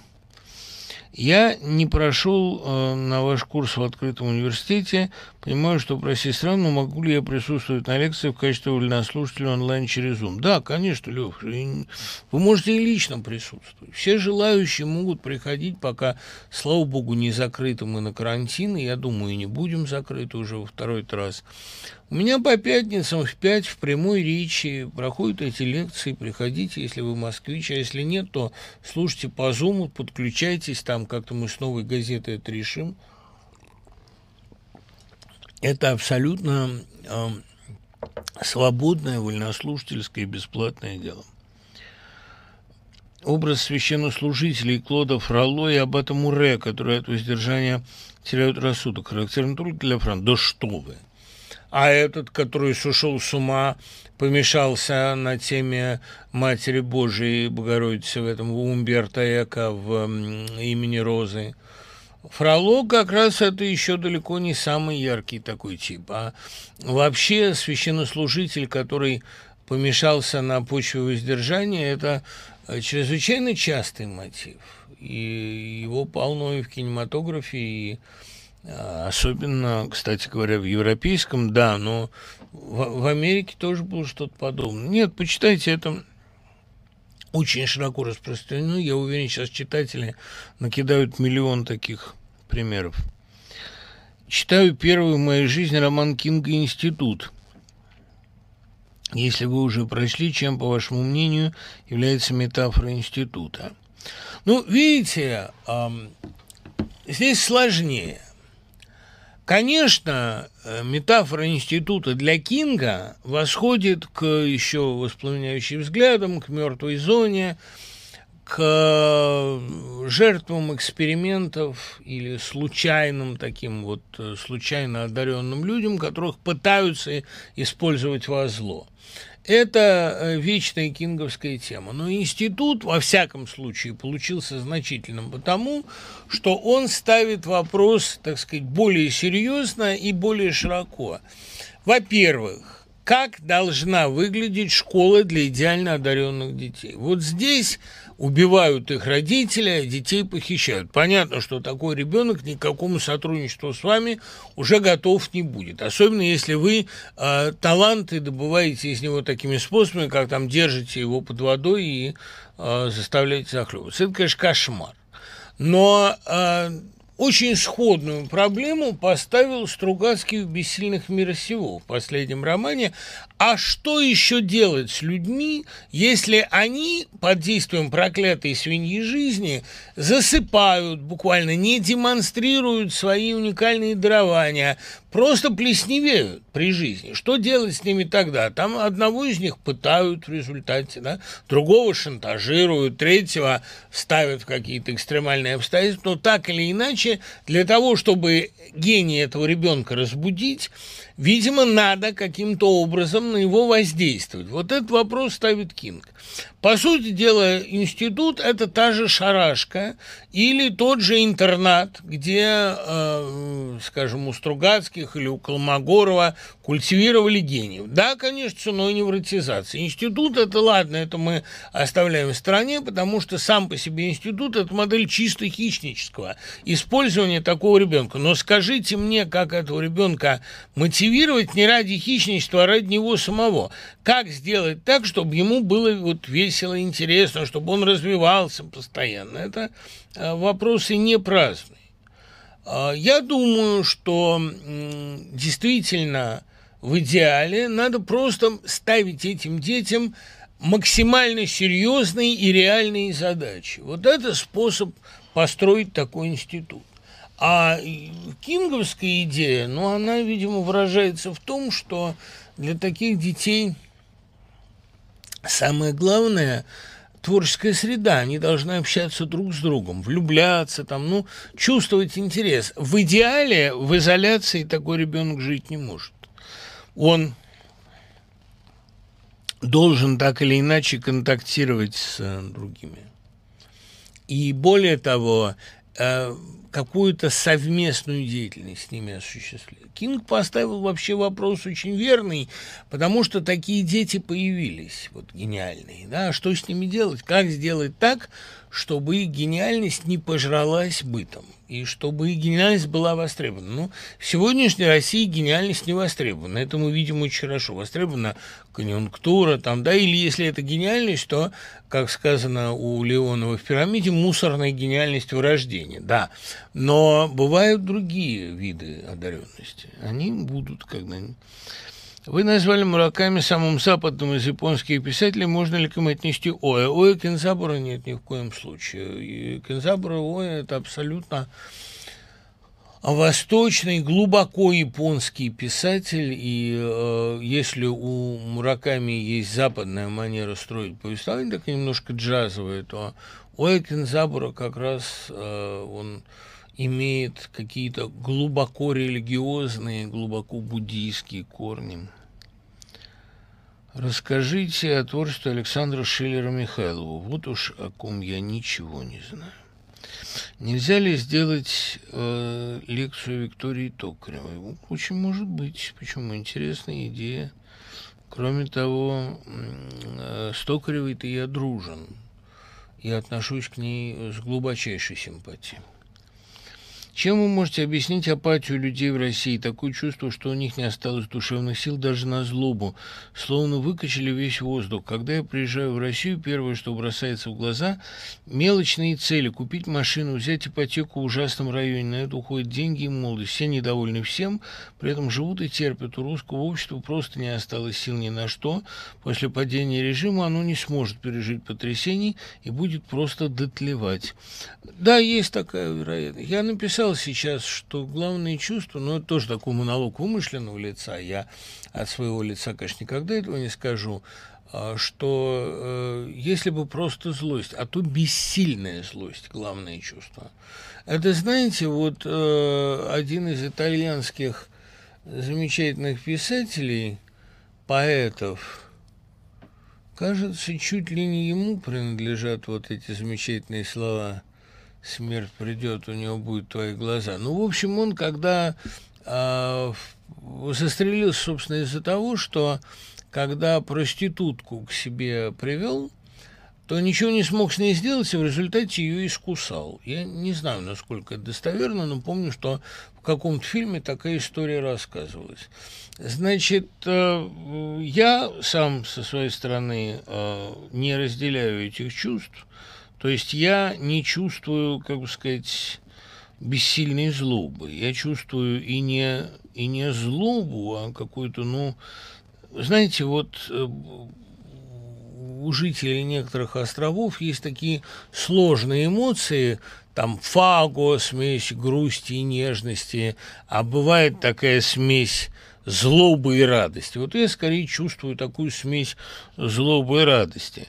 А чтобы я почувствовал на месте э, человека, у которого ничего не получилось с проституткой, ну, даже, даже трудно себе, трудно себе представить эти ужасные ощущения.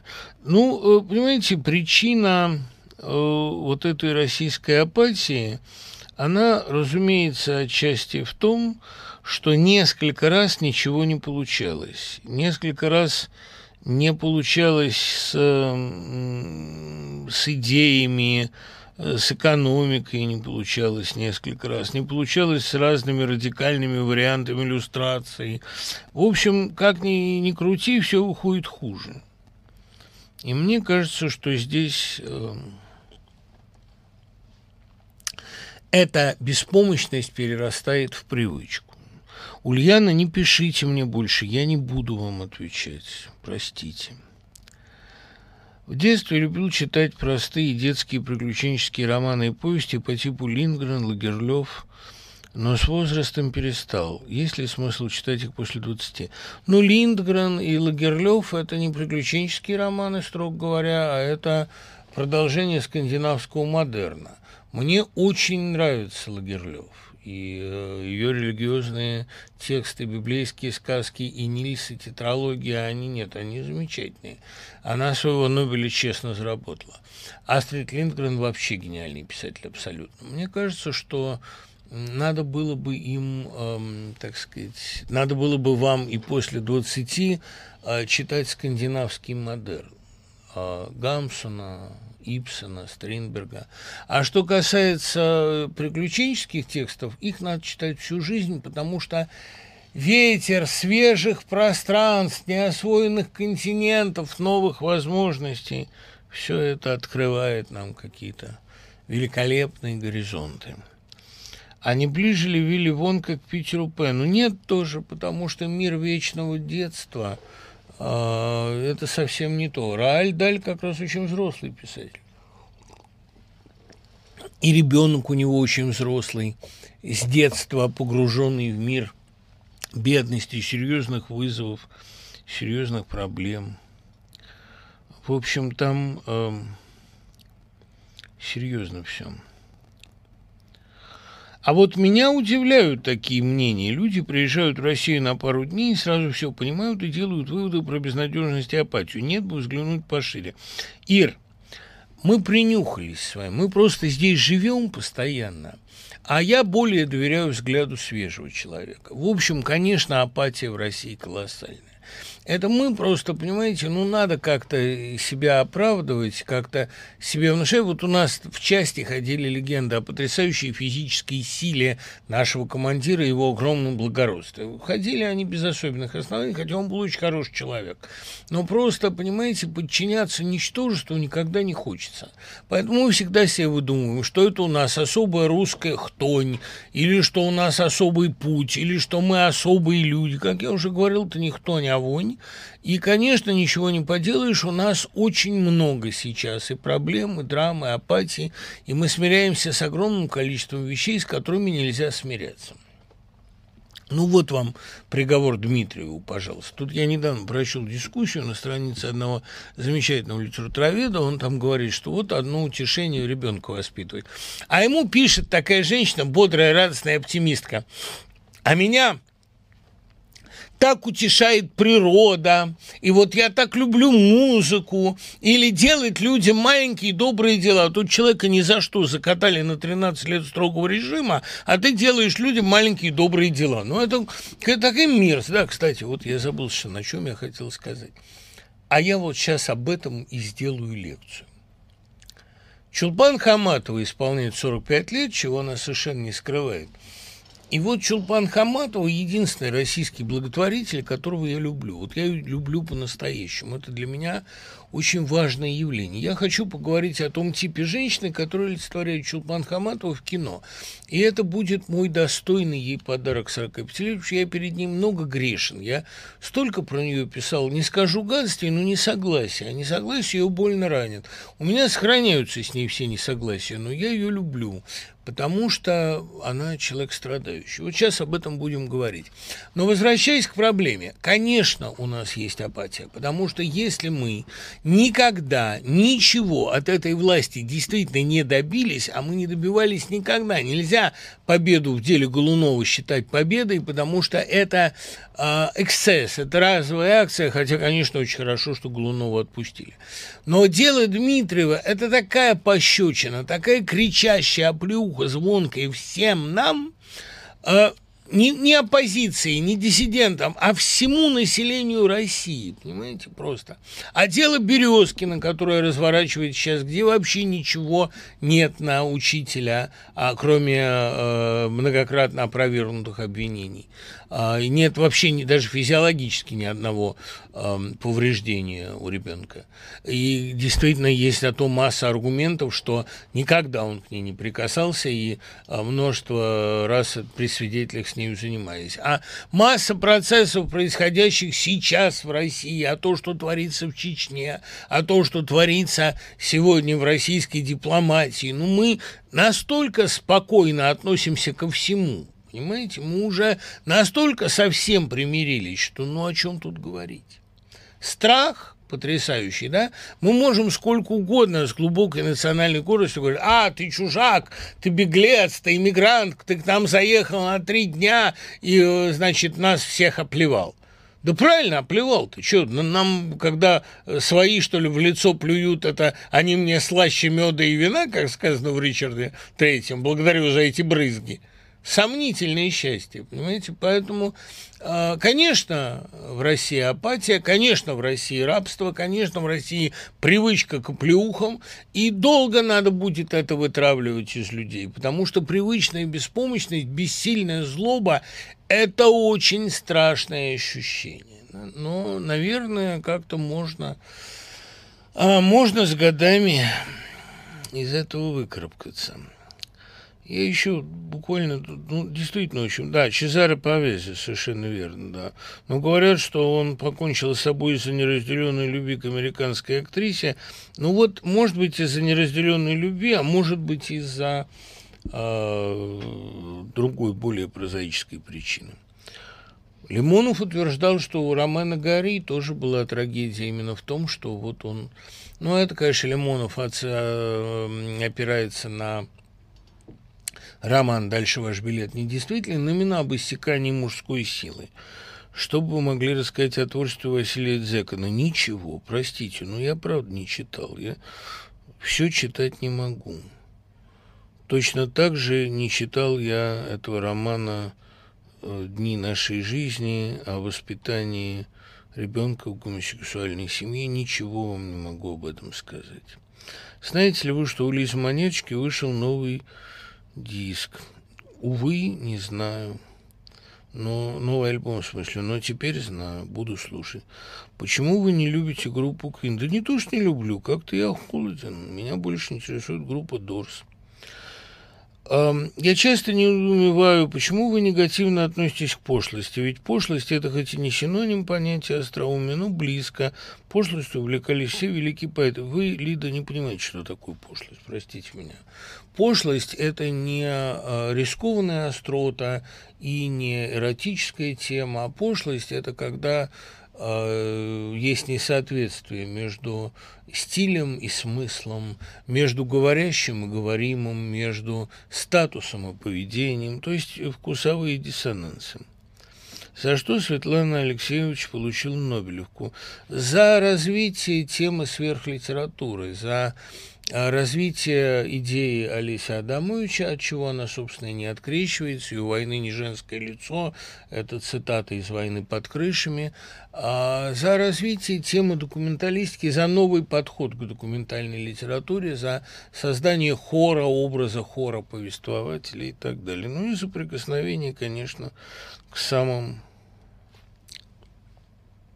болезненным и замалчиваемым точкам истории.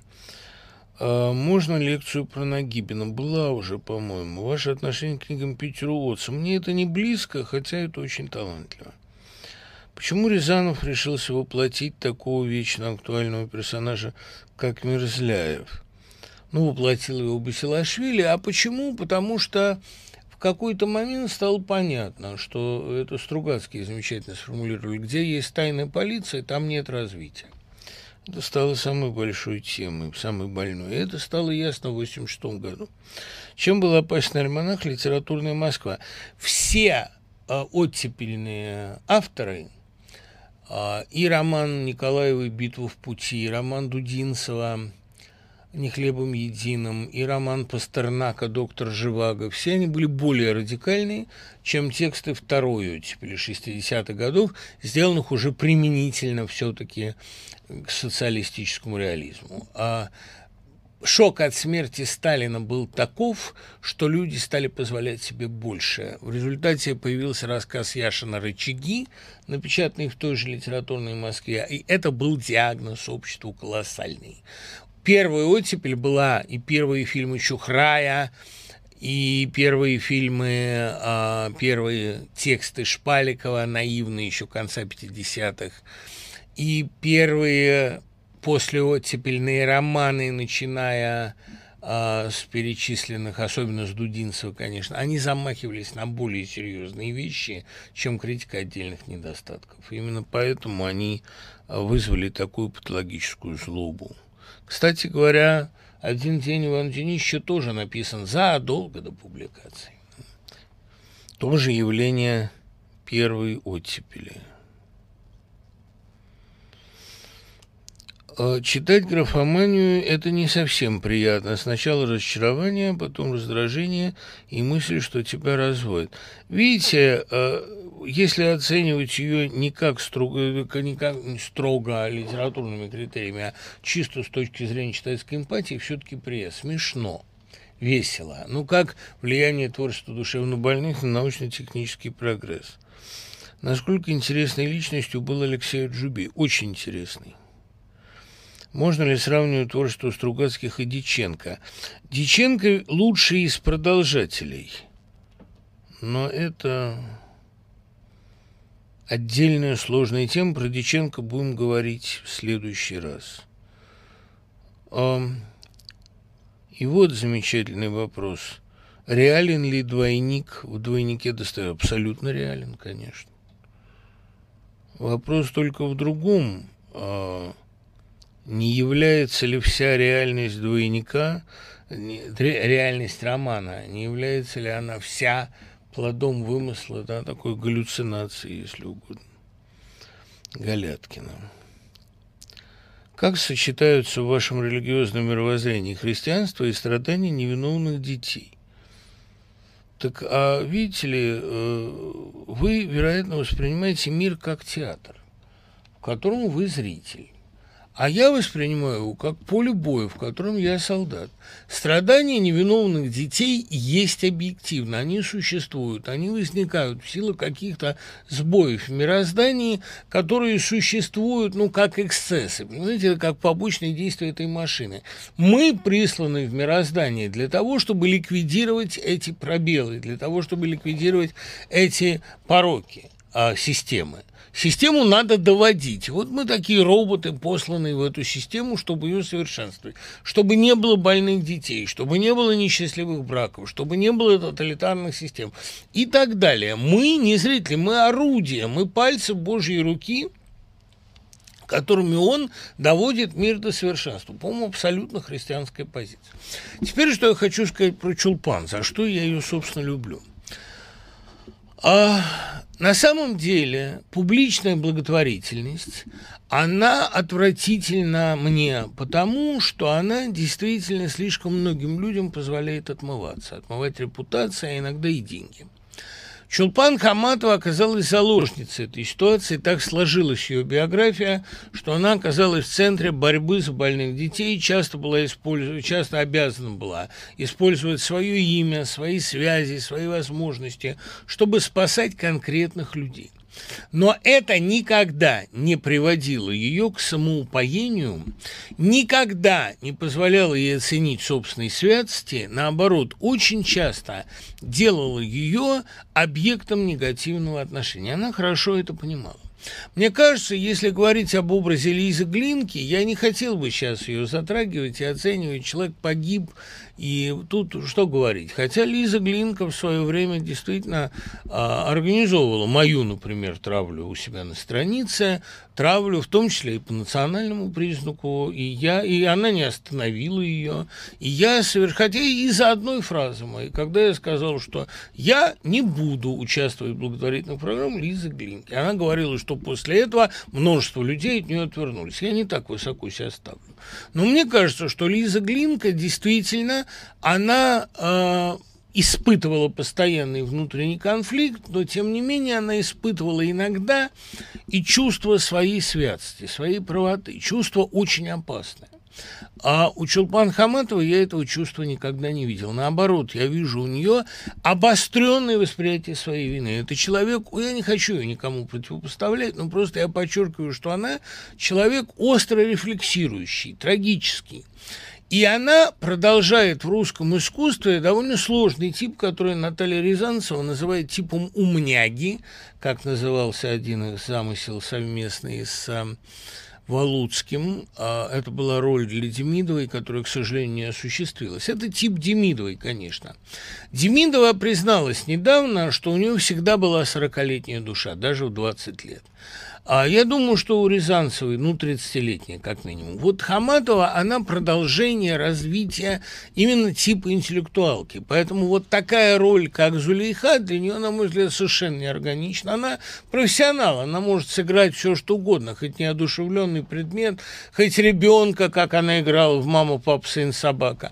Она универсальная актриса, но ее роли – это Лара в «Докторе Живаго», волевая, трагическая и серьезная, потому что для Арабова вообще безволие неинтересно.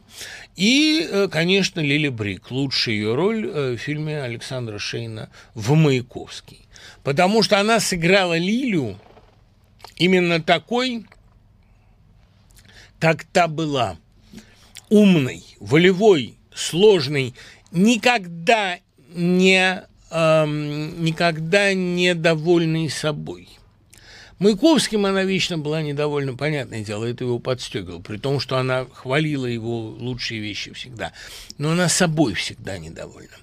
И вот Чулпан Хаматова для меня олицетворяет человека, который, занимаясь любой, а, даже самой душеспасительной деятельностью в современной России, ощущает кривизну непоправимую этой деятельности. Она понимает, что в больных условиях страны где вся нравственность разрушена, где все абсолютно нормы бытия попраны, в этой стране невозможно делать добрые дела. Сама этика сдвинута, но делать их кто-то должен, поэтому ради них приходится становиться доверенным лицом, идти на компромиссы, за кого-то агитировать, с кем-то позировать. Я понимаю, что она сама себя загнала в эту ложную позицию, но у нее не было выбора, понимаете, она действительно обречена была вот спасать этих детей. И она прекрасно понимает двойственность своего положения. Поэтому вот я видел Чулпан Хаматову всякой.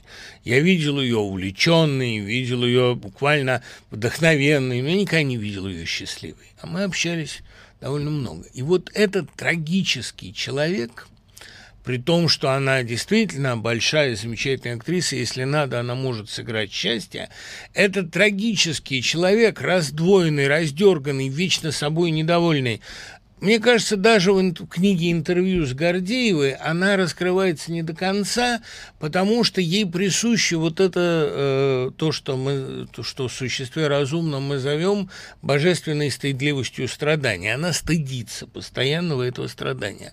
Но восприятие общей драмы мира и особенно драмы России Хаматову очень присуще. Если есть сегодня русский характер, конечно, я понимаю, что она никогда не бежит от своей татарской идентичности. Но если есть сегодня русский характер, его воплощение, то это Чулпан Хаматова, это женщина, более отважная, чем многие мужчины, и сегодня у протеста женское лицо.